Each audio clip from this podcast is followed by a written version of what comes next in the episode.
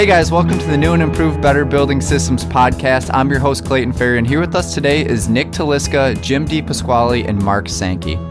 So today's podcast is appropriately titled Keep It Simple, Stupid. And with that being said, it's pretty self explanatory. we can dive right in. Mark, I'll let you kind of take over, but obviously, simplicity is key to success in our industry, I would say, in many instances. Well, I think I think in many many instances it's true, and you know, as the uh, I don't know the elder statesman, I'll call it on this podcast, I will gladly admit that I have made plenty of mistakes by virtue of not keeping it simple, uh, including uh, some where I actually had to stitch myself up. It's much easier to avoid, you know, complex, self-inflicted problems that you have to fix versus doing your homework up front.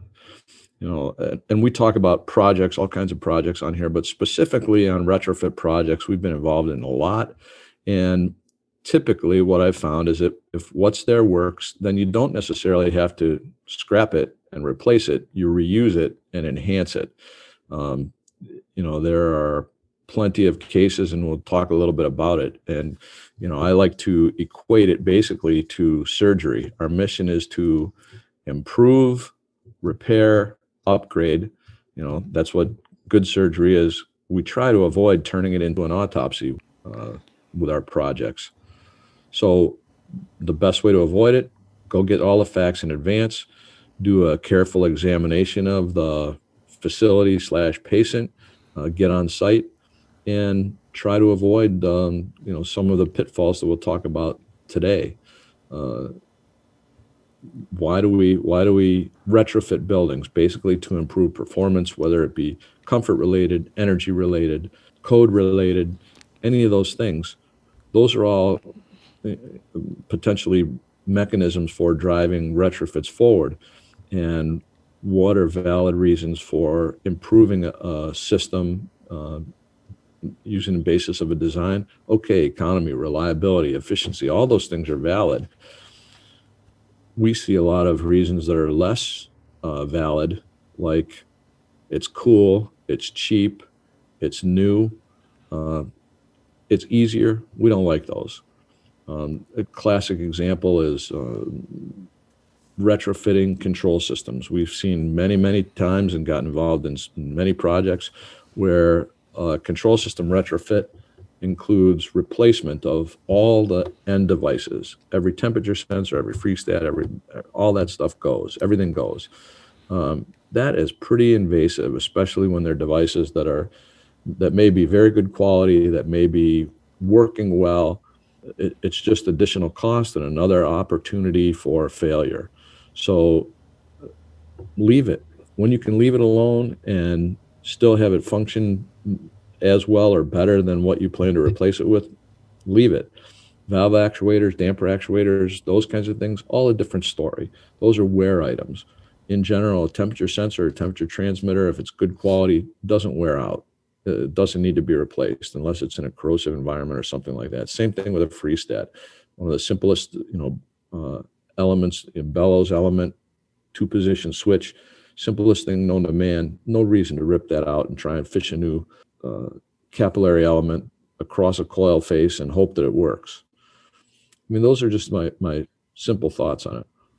I have to agree with you. I just feel like, um, all you know, keeping on the simplicity aspect, you know, you saying people just say rip it out, put a new one and all that. It's just I don't want I don't know what the right word is, but maybe laziness a little bit too, right? That's the right know. word. Yeah. I feel like I see that a lot is this uh uh we'll just put all new in because it's way easier for us to say put all this new stuff in than do a however many facility walkthroughs, you know, crawling through mechanical rooms, get on a ladder, get a little dirty, a little dusty. You know, I know we've talked about it in um, some of our other podcasts, but you know, bring your handkerchief. You might have to wipe off some stuff to get some information on what's existing, and that just takes time. And sometimes it's harder than people want it to be. So rip it all out and put new in. well, is simplicity one of those things that's in the eye of the beholder as well? And Mark, when you were talking, I was thinking the same thing about, you know, controls retrofits from the performing organization. That might be the simplest route, right? But then from the owner's perspective, that may not be the simplest route. Well, so, or the most cost effective. I mean, geez.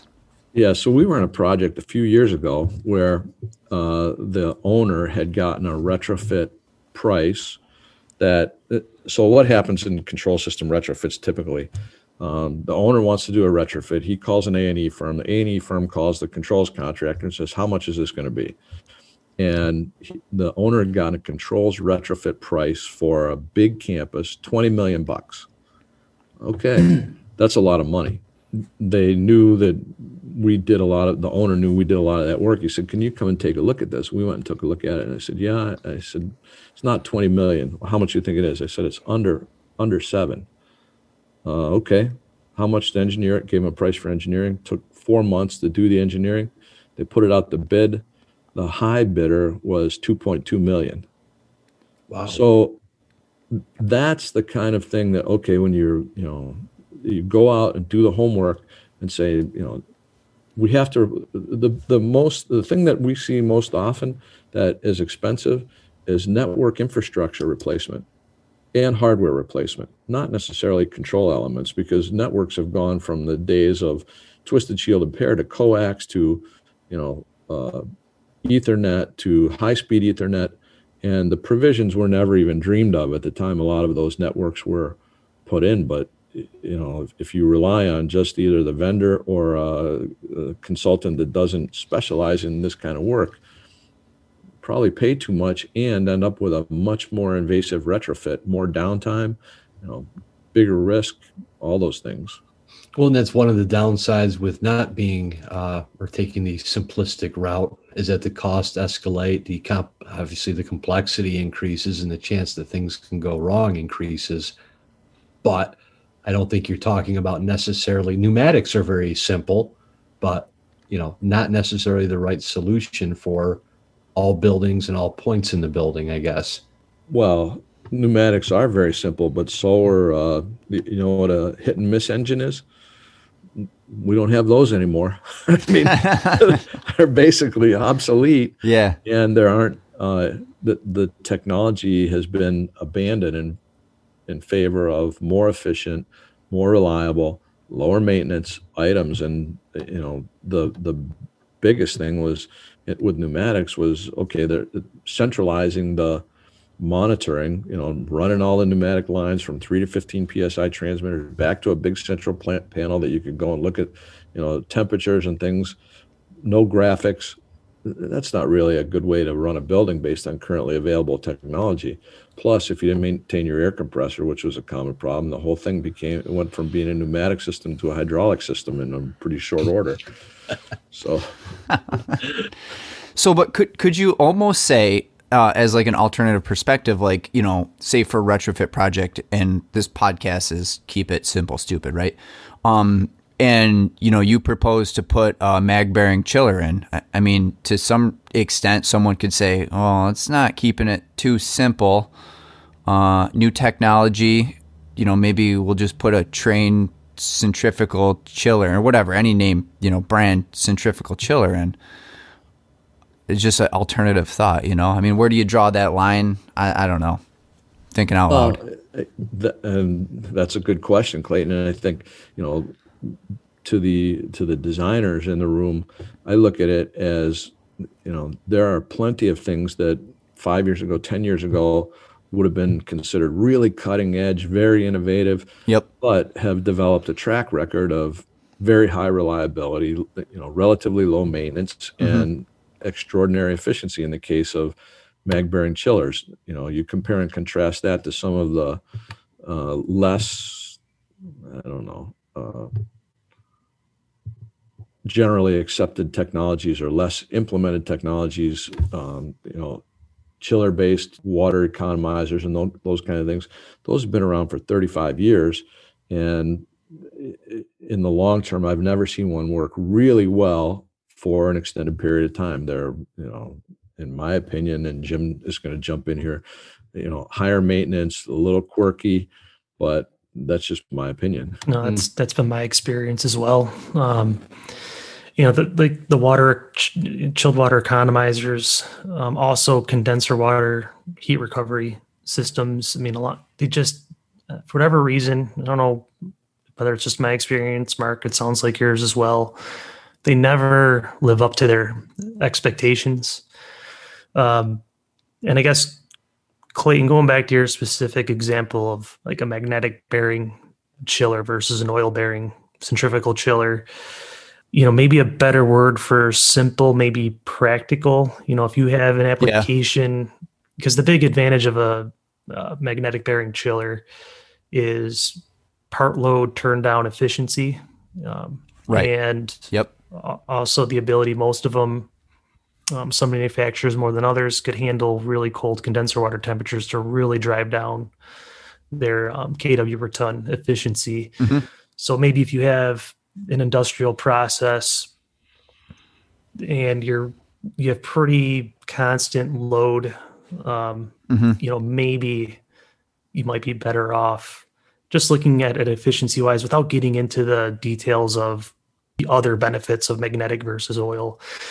Right. you know that type of thinking i guess should be applied is you know along with you know keeping it simple i guess you know keep it practical. And that might help when you're making those types of decisions of trying to apply a new technology. Um, you know what, what are its actual benefits?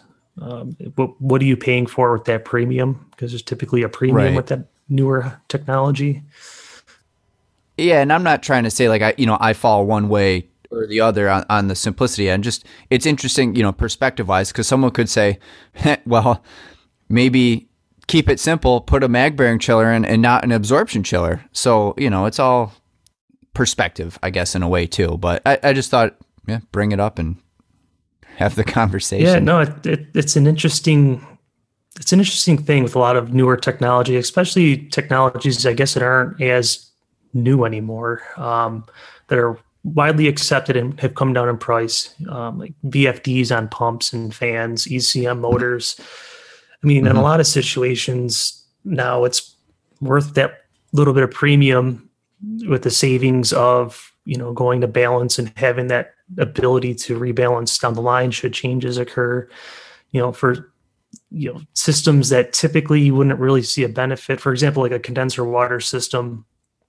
You know, that's typically you know the old school way of doing that that's constant speed pumping you know there's right. not as many advantages of variable speed pumping on the condenser water side as there is on the chilled water side right that could be changing a, a little bit now with the with the cost coming right. down on variable speed pumping and the controls behind mm-hmm. it now some of those advantages you might not think about when you're thinking of a system like condenser water pumping you know it might might make it practical so I guess what I'm saying now is kind of it might be going against the whole title of our podcast. I guess I, I guess I'm playing the devil's advocate here to make things more complicated well, than it needs to be. No, but you know that you're you're lining up with the, like the next point I was going to make too is you know simplicity is also dependent on the understanding of the technology. Mm-hmm. Right. Like simplicity is in the eyes of the beholder. Exactly. I mean, a magnetic bearing chiller super to me could be extremely simple. You know there's no oil in it. I don't know. You got a magnetic floating turbine wheel on it and it just goes and whatever. And i'm really simplifying it. Eh, you know but to somebody that doesn't understand how they operate they might say this is the dumbest most complicated thing ever. Why would you do this? Or even like with controls on the condenser water like oh why would i do this? It makes it more complicated. But to you it's no it's simple. Why would you not do it so I think that seems to be the natural order that we're pursuing, right? That the com the once complex things become more understood and therefore simple. But then maybe the danger is when you take something that should be simple and make it complex. Yes. That's you have to break the natural order of things. Exactly. I feel like a lot of people take things that should be simple and make them complex too. That's got to happen. I, I don't know. I, I couldn't just rifle off a whole bunch of examples. Maybe you guys have some, but I feel like that happens. Oh, I, I'm thinking of So one much. right now, and I guess in my experience, when I see things become overcomplicated, it's not necessarily you know using a, a more advanced or newer technology of a specific piece of equipment over an older one, like we were talking about the magnetic bearing versus oil bearing chillers. What I see is more the system level configuration of the system. You know, Yeah. whereas maybe Yep. a very like I see this all the time in light commercial, um, where you're dealing with smaller commercial systems that are kind of between that no man's land of where you could use residential type equipment or smaller light commercial. And some engineers, their experience is all the bigger industrial systems, and all they want to do is design, you know, variable air volume, built up air handling systems where small Right. package systems will get the job done for a fraction of the cost with a lot less complexity um, and have equal to or you know about the same level of comfort and controllability and efficiency Yep. I, I see that all the time with with that light commercial market you know i'm just going to throw out between you know 10 and 50 tons i just feel like that's a sweet spot to see all kinds of, of things like that Right. That's a brilliant example, Jim. It is Yeah. that that could be like the headline of this podcast. That that that explanation right there. I mean, perfect example. I would say. I know Mark and Mark. We we on a job that we're on have a perfect example of that, right, Mark? Do tell. the, a hot water system that's sized for you know whatever a medium sized school where we have what five six sinks that hot water is Well, yeah, basically a, never used at i mean there's a 500 gallon hot water tank and a 500 gallon buffer tank with a circulation pump, all Yeah. the associated piping, and there's five sinks connected to it. There's no showers. There's no nothing. where Yeah. you literally just need a whatever 75 gallon propane hot water tank and you'd be good. Everyone would be happy. But no just because you know we know how to we've done this before with larger facilities and whatever whatever. It's And you know what? I got to add on, on that specific um, that subject of plumbing hot water systems. A lot of you know those are typically designed off of what's called Hunter's curve or a modified Hunter's curve, where you, you take plumbing fixture units and water supply fixture units, you add them up for each fixture, and it, it goes up like a logarithmic curve to try and figure out what that hot water demand is going to be. It adds there's like diversity built into it. Mhm. Um, That curve, the the original Hunter's curve, is very outdated. It's based on much older f- fixtures from like the '60s that flow a lot more water than today's Mm-mm. you know Yep. fraction of the GPM fixtures, and you end up with very oversized hot water systems like you're seeing there. If you just pull out a plumbing engineering book, an older one, and don't apply some thought of what's actually happened over the years and what the intent is of some of those older um, handbooks, you know, you end up with very oversized systems. Yeah, it's interesting. So that's uh yeah, the, so the greater sin there was not necessarily the the well, I guess they go hand in hand. They're the over engineering or oversizing of the equipment and the Yeah. systems. But if it had a strong dose of let's keep uh it simply And, sophisticated. and- yeah, and that that that contributes to overcomplicating because if you right size it, you end up in a smaller, you know, like a, like like Clayton said, you might just have a simple seventy five gallon, you know, light commercial tank type hot water heater Right. versus having I, I don't know your specific example, but maybe there's multiple, you know, heaters and recirculation systems and controls that may not necessarily have been needed. Oh yeah. There's Yes. all that. yeah yeah That's interesting. Absolutely. That's so. That's an Fair. example of fitting a, a techno, or it's not. The other examples we talked about were kind of about fitting an overly complex uh, technology to a simple solution. You know, like you were saying with that that market where you could get by with constant volume and it would be a lot simpler. You know, installation costs, operations, maintenance, but Well, and I think you know that specific example that Clayton cited is a function of well, we we're we're going to cut this off another project that we did and paste it on here, and that part's done, versus Yeah. really giving any thought to anything. Yep. Mm, I mean, mm. I mean, that's interesting. Yeah. So at first, it sounds simple, but yeah, seems like a good idea until you see the amount of real estate this thing takes up to basically provide water for five sinks Yeah. and tempered water to a couple of eye washes that hopefully will never get used. Yeah. So it, it that that definitely had multiple factors, a little bit of laziness or a lot of it, whatever you want to call it, and then just nobody like stepping back and looking at it and saying, "Uh, w- really, five sinks? I mean, Oh, But- really? like That's funny. And then I guess my next uh, addition to the conversation though is, and this could this could be at a, a very very small scale or probably an extremely large scale, but like sometimes I would imagine nobody you once you start going down a road, a lot of people you can start adding onto, you know, building off of that path you're already taking as opposed to just saying, well, why did we go down this road in the first place? Maybe Right. there is a simpler solution. I don't know. And that, Yep. again, I don't, I don't really have a whole bunch of specific examples to cite, but gosh, I, that has to happen. I know it happens more often than not, too. Somebody had an idea, and then you start building on this idea or this plan or thought, and by the end of it, you're in some. Uh, I just will get beeped out, but you know, bastardized something just to make the idea work. Whereas you could just scrap it all, and there's got to be a simpler way. Well, it, Clayton, I'm gonna I'm gonna cabbage on to your example. So, another project we're on a, a project where we're going to upgrade the DI water system. So there's two skids, one for the uh, RO, one for the DI, with a 300 gallon tank between the skids. It needs to be upgraded to a thousand gallon tank, and we're going to add a chiller on it to temper the water uh, because they need to maintain specifics on the water temperature. So the original engineering design comes back. We're going to cut the skids apart, and there's all kinds of control wiring between the skids.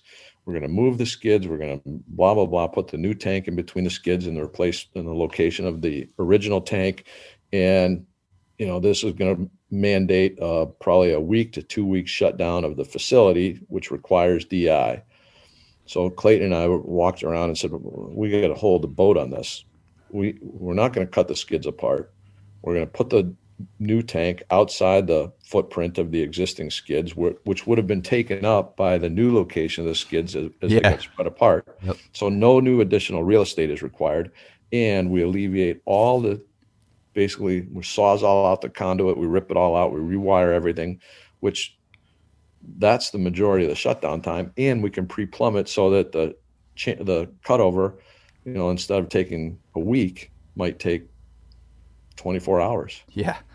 Yeah, and everybody's like, "Oh, that's great," but the engineering, you know, going down the rabbit hole of, "Well, we'll put the tank in the original location," just wasn't. You need to take a step back before Exactly. you start putting pen to paper, and and really be an engineer.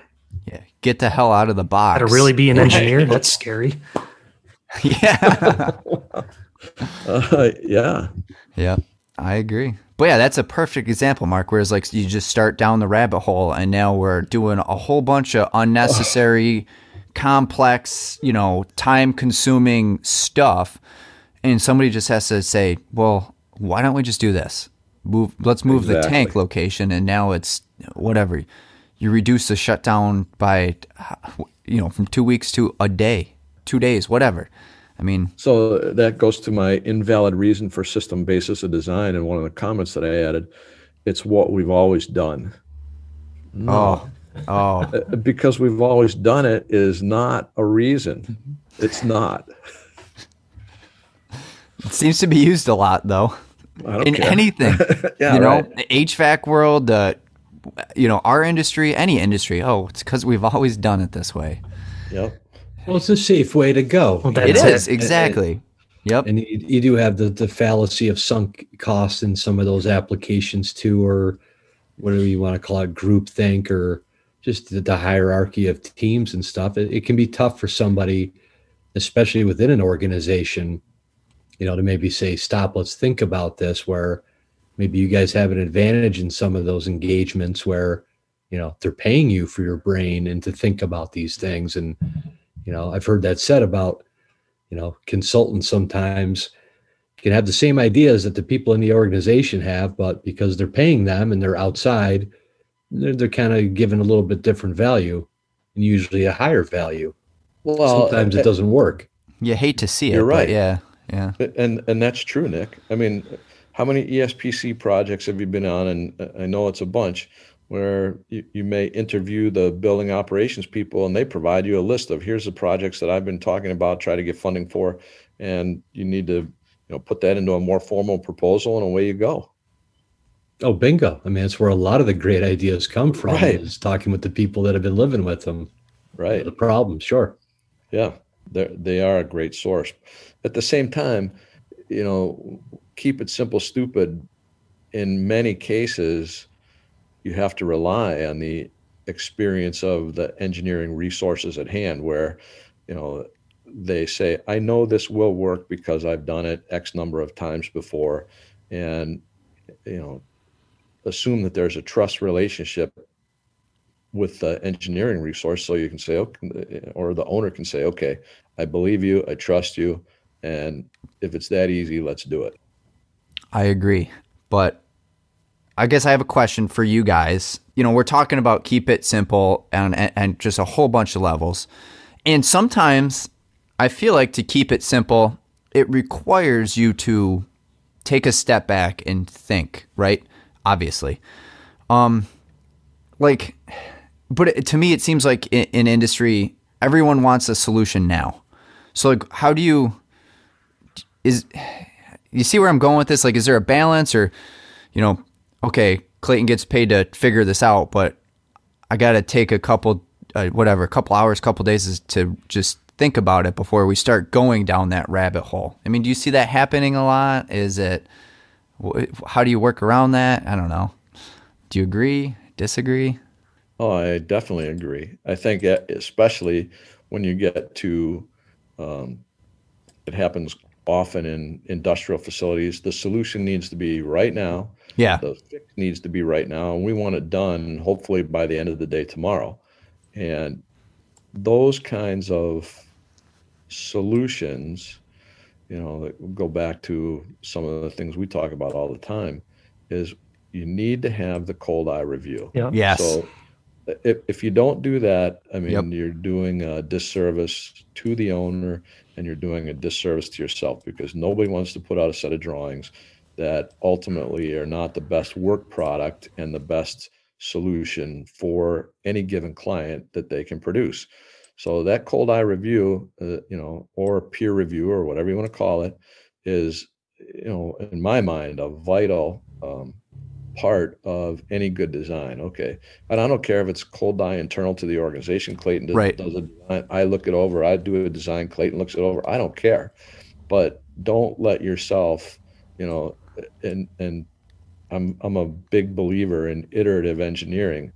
And yes, uh, you know that the worst engineer in the world, and he has to be out there somewhere. She has to be out there somewhere can absolutely improve the design of the best engineer in the world. So that cold eye review is, you know, part and parcel of what goes into good design. Don't let your don't talk yourself into your designs. Those are some great sound bites, Mark. Yeah, it is. I mean, that's just per- perfectly put, though, and it it's interesting. You, not interesting. You you rolled right into kind of my next thought was exactly that. Like, it's good to have an, a review of somebody that's a little disconnected from no, absolutely. Right, start. Be, yeah, and that helps so much. And the the iteration is great too. Like, yeah, you you know, how many times have I started going down, made a schematic for something, and then you tweak it ten times or whatever. But that iterative approach, every time you go over it again, you improve it, you improve it, you improve it. So sometimes it takes a little bit of time, but the end result is potentially a much simpler solution than what you originally started with. Mm-hmm.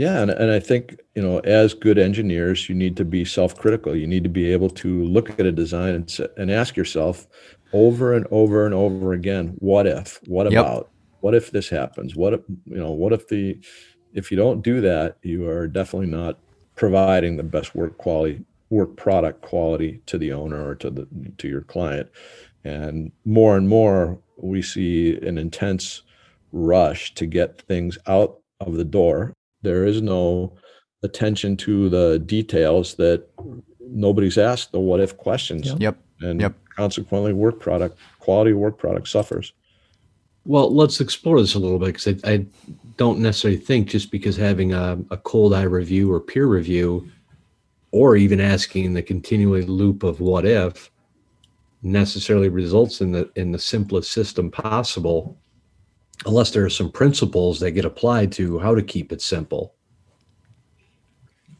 okay I could agree. Yeah. Um, continue. Well, I'm just I'm kind of curious about you know are there are there principles that we all agree on and on yeah what are the principles of of keeping something necessarily simple? Is it understandable to everybody? Is it and, and maybe it's more of you know you look through the I don't know the, the timeline of a project, you know, and keeping it simple could start with like Mark was saying, you know, we, we want it done as simple or as quickly as possible.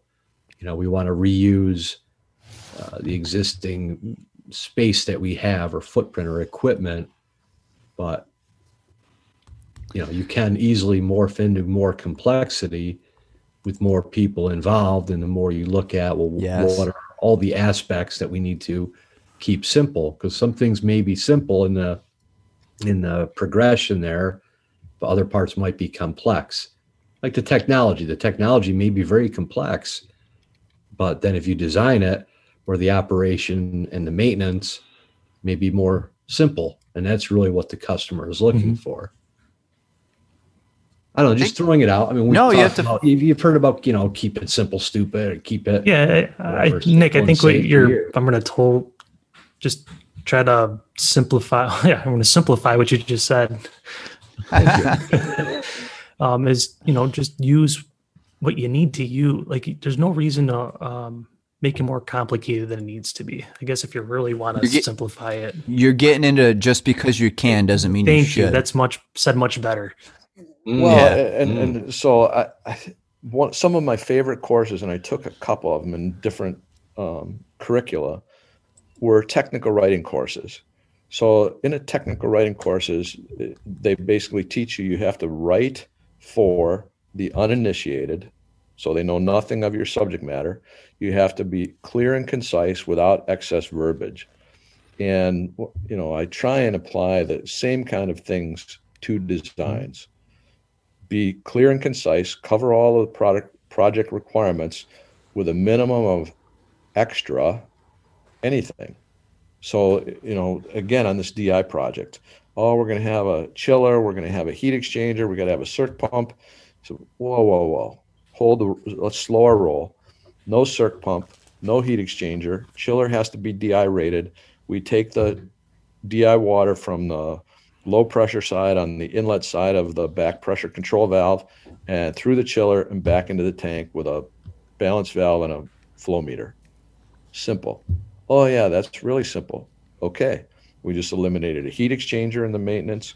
We just eliminated the pump in the maintenance, and it will always work as long as the DI skid is working. Those are the kind of things that I'm talking about. Be clear, be concise, shed anything unnecessary as long as it doesn't impact reliability, operability, maintainability. Back to the abilities. Yeah. Um, I like it a lot. To start wrapping it up, then I think this can th- we can do a part two of this and really dive into control sequences, uh, building management systems specifically. This was like a mm, ten thousand foot kind of keep it simple, stupid episode that can be applied to you know a whole different uh, or a whole lot of trades and facilities, situations, everything from, you know, large scale to down to, you know, one simple piece of equipment. And I think it was a really great podcast. And obviously, we, we definitely have more we want to talk about, but um, maybe we'll make this the, the rest of it the part two of this for our next episode. So thanks a lot, guys, for tuning in. Um, obviously, this was a very kind of broad brush discussion on simplicity. Hopefully, we didn't make the discussion too complex, but I think we did a good job keeping it a good blanketed conversation. And it sounds like we have a whole lot more to say about more specific, you know, instances and, and avenues about simplicity. So that will be our next episode, is kind of part two of this. So thanks a lot, guys. Uh, thanks, Nick, Jim, and Mark, and have a great day, everybody.